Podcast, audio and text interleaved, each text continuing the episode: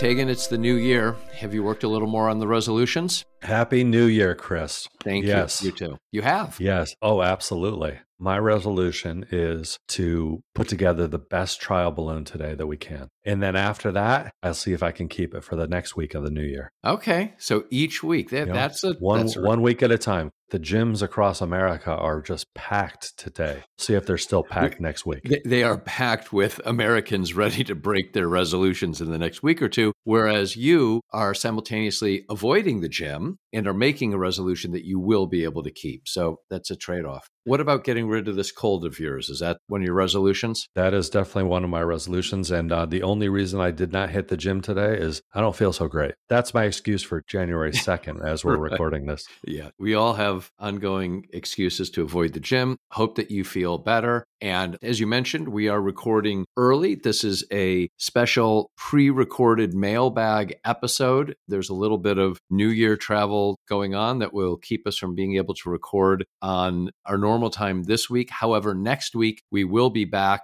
with a normally scheduled conversation just in time for the January 15th MLK Day Iowa caucus. So, looking forward to all of that. Let's dig in because we've got quite a number of emails that came in. Thank you all for sending them, and apologies for anyone who sent in an email that we are not able to get to. Topic number one a number of folks emailed about the 14th Amendment, Colorado, Maine, and Trump, including we did get one from friend of the pod, Casper in Copenhagen. Happy New Year to Casper and all of our friends over there. Samantha K emailed, What's going on with these states that are saying Trump can't participate in the primary? Is he still going to be on the ballot in those places in November? Is there any precedent at all with states blocking someone from running for president, whatever that means? And then Jordan G emailed, I was curious if anyone has pointed out this irony. Trump rose to political prominence by leading the racist birther movement against President Obama, which sought to declare the president ineligible from holding office based on the lie that he was born in Kenya rather than America. Then in 2016, Trump questioned the eligibility of his top rival in the GOP primary, Senator Ted Cruz, who was undeniably born in Canada. So Trump has not hesitated to seek out having his political opponents declared ineligible from holding office without any high threshold of a criminal conviction or anything, just by having the courts make that ruling. And now he's been declared ineligible by Colorado's state Supreme Court. Our system allows the courts on their own to interpret the Constitution when deciding eligibility for office. Trump wanted this in regards to Obama and Cruz, yet Trump is pretending it's an egregious abuse of power when applied to him. Thank you so much for everything you do to keep us informed. Thank you, Jordan, for that kind note. And then just a couple hours later, Jordan wrote back and said, I just saw David Frum's article, which you had posted in Political Wire, which was basically identical to my email from earlier today. So please disregard. I swear I didn't plagiarize LOL. And in fact, he did not. Uh, we know, Jordan, we have the timestamp from your email. So, Taegan, 14th Amendment do you know, is there any precedent at all with states blocking someone from running for president? Why don't you take either that or take this other point that Jordan made? So the question from Samantha is a good one in terms of whether this has happened at all in the past. And it's happened for some third party independent candidates who were not eligible under the Constitution to run for president. It has not, to my knowledge, ever happened with a major party candidate. And that's what makes this an interesting situation and obviously historically unique because Trump is not just a major party candidate, he is a former president and he is the leading contender for the Republican nomination by a lot. He's far far, ahead in the polls, obviously, at this point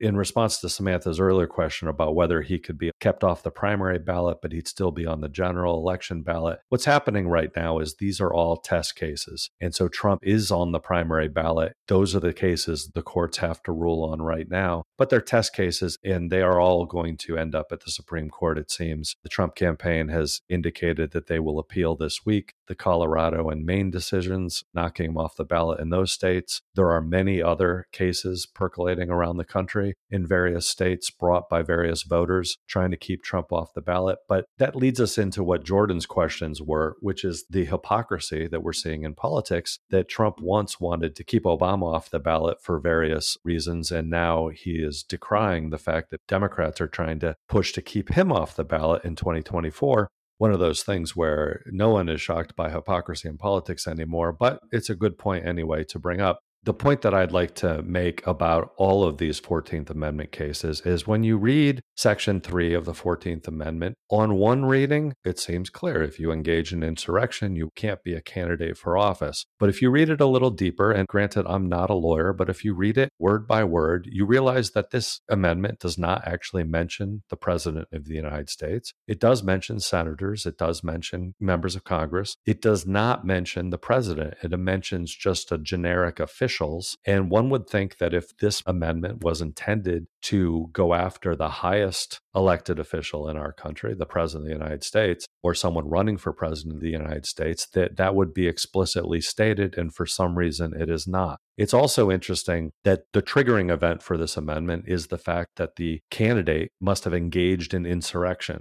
Well, a lot of us think that Donald Trump did, in fact, do that on January 6, 2021, but he's not been found guilty of that by any court. And so, is that necessary before you invoke this amendment? Does a court need to find him guilty of taking part in an insurrection before you can trigger this amendment? It's not clear, and the Supreme Court will soon weigh in on this you know, in the coming weeks that they'll have to weigh in one way or another. But I do think just as Donald Trump was arguing about keeping Obama off the ballot and Democrats were taking this position, well, it's ridiculous. He doesn't have any facts. It's not clear. The fact that Obama was on the ballot and was then put before the American people in a vote seems to be the best way to kind of dismiss many of these vague attempts to use ulterior means to keep someone off of the ballot.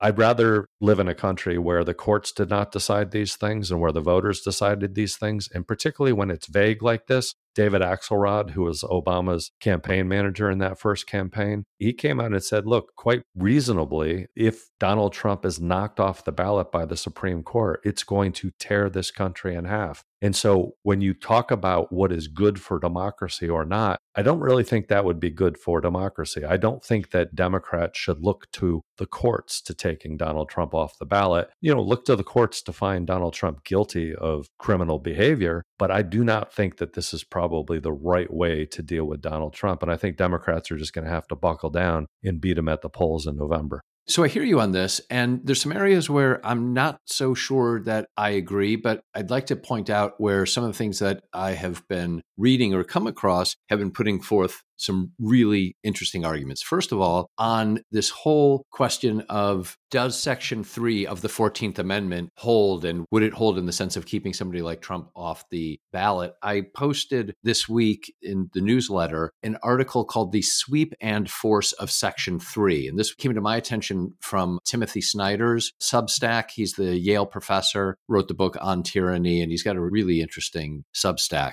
His words were the very best text I have read on the topic of Trump's eligibility for office. The one that initiated this discussion at a level no one else has yet attained was written by the legal scholars William Baude and Michael Stokes Paulsen. Though I do not know them, I will say with some confidence that these men are not registered Democrats and I put in a link to the study. And I believe, at least in the case of Baude, he's from the University of Chicago Law School. I believe that he is on the conservative side of things. I don't know anything about Michael Stokes. Paulsen. I believe he is as well. We'll include a link to this in the show notes, but they go through and make four points as to why a look at Section 3 of the 14th Amendment shows that it should hold in these cases. And it takes on many of these arguments about is this enforceable today and not just in the Civil War? Does it require additional action from Congress? They don't think that it does. That it would satisfy or supersede any prior constitutional rules, and in particular, that it disqualifies Trump and potentially many others because of their participation in the attempted overthrow of the 2020 presidential election.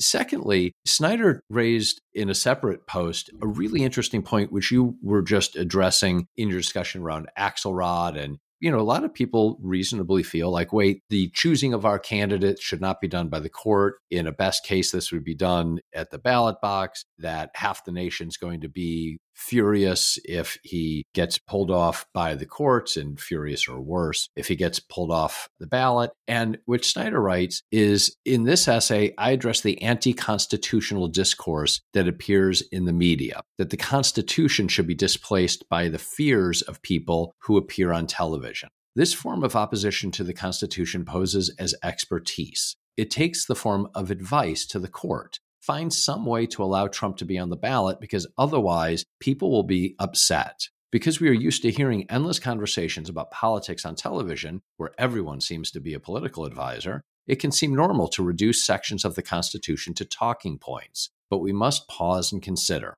in fact, rejecting the legal order in favor of what seems to be politically safe at a given moment is just about the most dangerous move that can be made. It amounts to advocating that we shift from constitutional government to an insurrectionary regime. And if you've followed Snyder, this is what he focuses on is how constitutional governments get overthrown.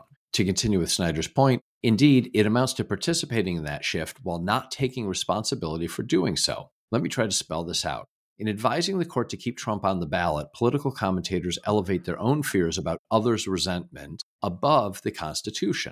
But the very reason we have a Constitution is to handle fear and resentment. To become a public champion of your own fears and others' resentments is to support the insurrectionary regime. That's a pretty aggressive statement. The purpose of the insurrection clause in the Constitution is not to encourage insurrections. If we publicly say that the Supreme Court should disregard it because we fear insurrections, we are making insurrections more likely. We are telling Americans that to undermine constitutional rule, they must only intimate that they might be violent. To advocate pitchfork rulings is to endorse regime change. To issue pitchfork rulings is to announce regime change.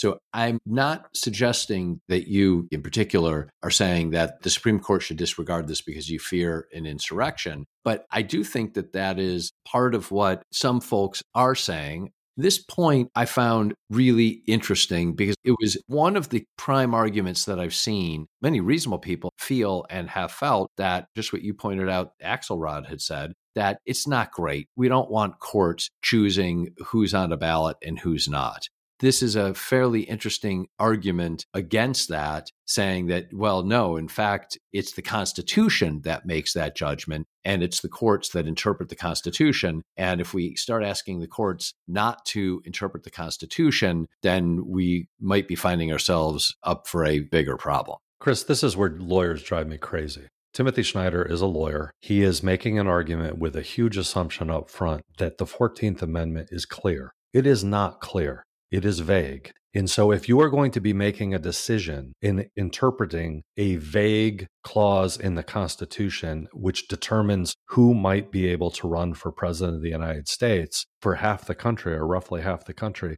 someone who's quite popular, I don't think that we're looking for a legal argument here when this is vague. And the point that it's vague, I get it. It was written many, many years ago. It does not necessarily have to be clear. But when the objective is to protect our democracy, I do not think that we should allow lawyers to make assumptions on certain amendments, which any lay reader can read and you can determine for yourself that it's not that clear or that the triggering event is not that clear. I, Donald Trump, I'm, I'm no defender of Donald Trump, but he has not even been charged with inciting insurrection at this point. He's been charged with 91 other criminal counts, but he has not been charged with what is the triggering event in the 14th Amendment the fact that it's vague and does not reference a candidate for president of the United States, I don't know if I want to leave that to a bunch of politically appointed judges on the Supreme Court to decide that one way or another. So I don't think it's a good argument. I think that if we're interested in protecting democracy, which I think we all should, then I think the best way to protect democracy is have the votes counted at the ballot box and select our next president in November. So I would say one,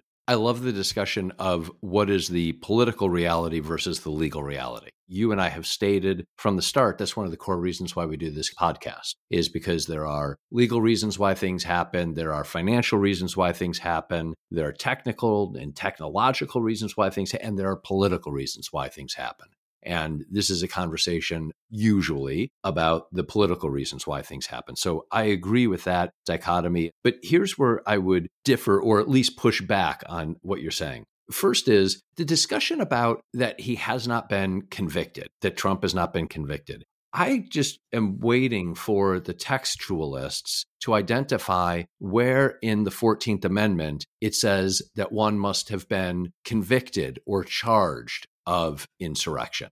It doesn't say that. Exactly. So you're making yeah. my point. It's vague. Oh, 100% it's vague. But it does not literally say that the person needs to have been charged or convicted. And so, therefore, it is vague. And therefore, it does leave it open to that interpretation. My point is, we have a generation at least of textualists who I believe simultaneously say we must go literally by what is written in the Constitution, and who may also make the argument, well, he has not been charged and has not been convicted. And I'm sorry, that's not literally in the Constitution. It doesn't say that they have to have been. It's vague. So it's up to the judgment of whoever the decision maker is. The second thought that I have on what you were saying is that while you're arguing, and again, I like this argument, I agree with the heart of this argument that this is a political or should be a political discussion and not just a legal discussion.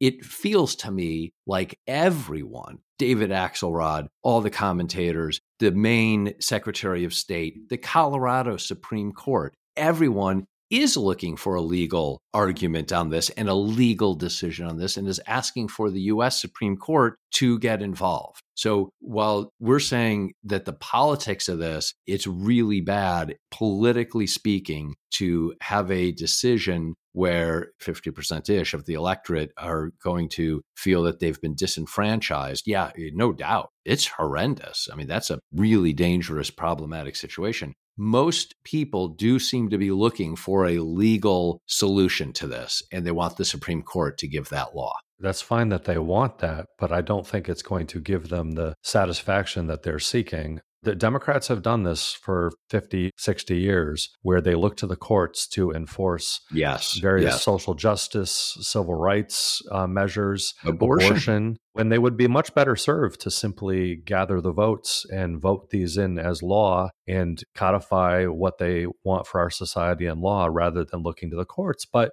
for decades, the courts were the easier way. And now I think looking at this and they're scared. They're scared of Trump and that they would like to do this. But I do think the best thing for our country is to have this settled at the ballot box. Now, that's not to say that Donald Trump is going to lose the 2024 election and accept the results. But the same is true if you want the courts to decide this situation. Do you think Donald Trump is going to be gracious like Al Gore was in 2000 when he accepted a Supreme Court decision on the recount in Florida, called George W. Bush my president? He's not going to be. So, if the Supreme Court were somehow, I don't think they're going to do this, but were somehow to rule against Trump and knock him off the ballots in these various states, you know that Donald Trump's not going to say, oh, the Supreme Court has weighed in and that's the case. He's probably going to lead an insurrection. it's going to lead to political violence. So much of our system relies on good, honest men and women working together. And unfortunately, the Trump years have shown what happens when we don't have that to be the case. The same thing was true with the impeachments of Donald Trump as much as these lawyers would love to make this a legal issue, it's not. It's a political issue. Impeachment is a political mechanism. Even though, on the legal basis of the charges against Donald Trump in those two impeachments, I would have voted to convict him in both cases. You know, at the end of the day, the judgment was political. Does that mean we have to accept it because it was done in a legal framework? We don't. We know it was a political situation. That is why Republicans are right now trying to push to impeach Joe Biden. There are no charges against Joe Biden, yet they're still pushing to impeach him because it's all about politics. That's where we are in this country. And I really think that the only way to solve this is to actually do the hard work, get the votes, and fight this off at the ballot box. No doubt a political solution would, in theory, be fantastic it is right now going through the legal system. There is a question about interpreting the Constitution.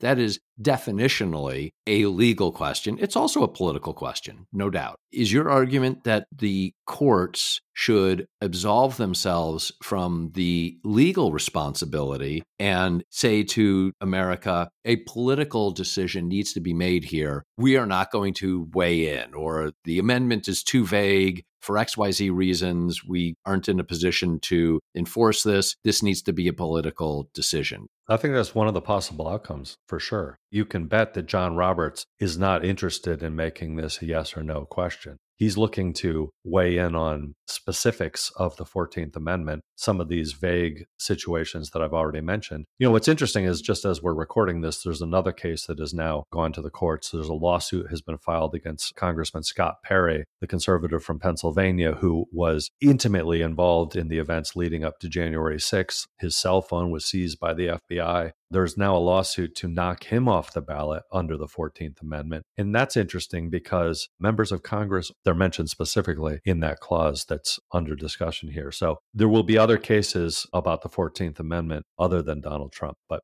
we'll watch this play itself out. I would be wary thinking that some grand solution is going to come from the courts on this. I agree. I think it's likely that the Supreme Court will try to find a way to push this back to become a political solution. One can't help but recall Senator McConnell saying that he couldn't vote for impeachment because the courts had not weighed in. Trump had not been charged. He couldn't take a political decision because there had not been a legal decision or a legal ruling on the status. And it's just each branch kicking the ball into the other court. No pun intended on court, but can't help but think about uh, McConnell, who had the exact opposite excuse however many uh, years ago. Imagine that hypocrisy in politics. Next thing you'll tell me is there's gambling going on. Exactly. And to close out this discussion on the 14th Amendment, and by the way, I think that we should, unless you object, hold some of the mailbag questions that we have for this episode. This discussion on the 14th Amendment, I think, has been a good one, but also gives us the room to take those other questions and uh, create a subsequent mailbag episode so that we don't overwhelm listeners with just one episode. Are you uh, down with that? I'm down with that, Chris. Okay, then let's get down with that and get over to Copenhagen and Casper's question on the 14th Amendment can close us out, which was holy smokes, really looking forward to hearing you and Chris's take on the political side of the Colorado ruling. Well, careful what you ask for, Casper, but you just got that. But then Casper asks, did Trump just secure his election? I'm assuming there's no chance at all that the Supreme Court won't overturn the ruling.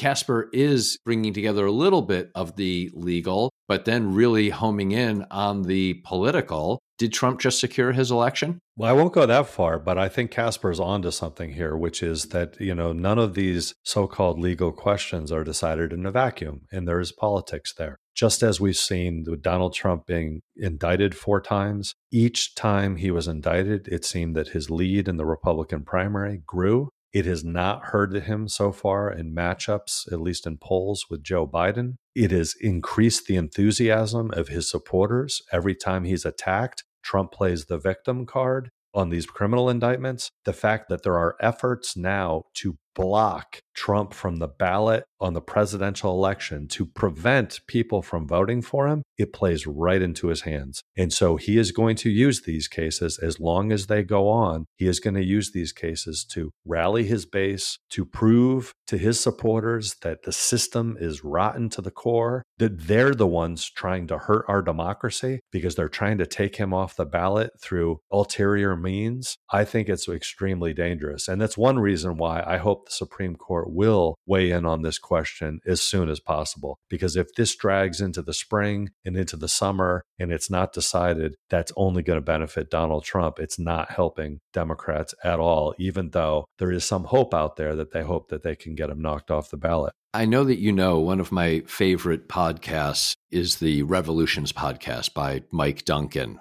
I am in the middle of the end of the Russian Revolution. That was the last one that he did, and I held off on the back half until the point where I could binge listen. And I'm now coming towards the end of it, which brings great sadness. So, Mike, if you're listening, please, uh, we're, we're all waiting for your next efforts. The examples throughout history of this is to your point of actions that the Democrats are taking, actions that the courts might or might not take. And yet, despite any of those actions, that the person coming at it from the outside who has very, very clear slogans, simple slogans, and where many of those slogans have to do and arguments have to do with the system being rigged, built up to keep in power the entrenched classes, etc that the political and legal efforts to circumvent that person who is trying to run up against them, those efforts almost never work. That's aligned with the argument that you just made. It aligns with Casper's question. And I just can't tell you how every time I listen to yet another circumstance in history, it's like it is being played again and again and again. And there's almost literally nothing that can be done about it you're in a system where the levers of power start to shift. If that person has political power and has popular support behind them, and then ultimately other types of support, but if they have political support, popular support, it is very hard to overcome. 100% agree with you. Popular support is everything in our system. And whether it's a city council in my small town in New York, or whether it's in the Congress or presidency, presidential elections, popular support is everything. That's where any elected official derives their power from. I remember sitting in the row behind US senators when I worked in the Senate early in my career. And I remember looking at each of these, mostly men at the time, sitting on the Senate Banking Committee, and they were all there. And I remember thinking they were all from somewhere else. And it's because people actually voted for them. It had nothing to do with their innate intelligence, it had nothing to do with how they carried themselves, how good a speech they gave. It's simply their power was derived that people back home in their states voted for them. And it's incredibly powerful. And Donald Trump is very powerful. And so anyone who is negating his popularity and his power, what he is doing right now is extraordinary. He is playing this system against the system in so many ways. He plays the victim card better than anybody I think we've seen in our lifetime. He rallies people every time he gets attacked. And it doesn't mean you can't attack him. It doesn't mean you can't get under his skin. It doesn't mean you can't persuade voters that there is a better choice than him. I think all of that is possible. But I do think that every one of these attacks helps him, at least in these early stages of the campaign, grow his support, solidify his support, and encourage his supporters to get out to the polls. So we owe apologies to Brian H. and Stuart W. and Deirdre S. and Sam T. and John D., who's a civics teacher. We just did a civics teacher wrong. Scott A. Christian K. from Wiesbaden, Germany, as well as Jason G. and potentially others. We will get to your emails. Thank you so, so much for sending them in. Excellent topics that we just didn't get to today. We will do an additional mailbag in the next weeks to try to get to some of these because they're really, really great topics. We greatly appreciate it. Taegan, if there's one thing that I think we have established for sure, this is going to be a wild new year. Yeah, and who knew we couldn't uh, solve the 14th Amendment issues in just a half an hour? So we'll try better next time, Chris. Talk to you next time, Taegan.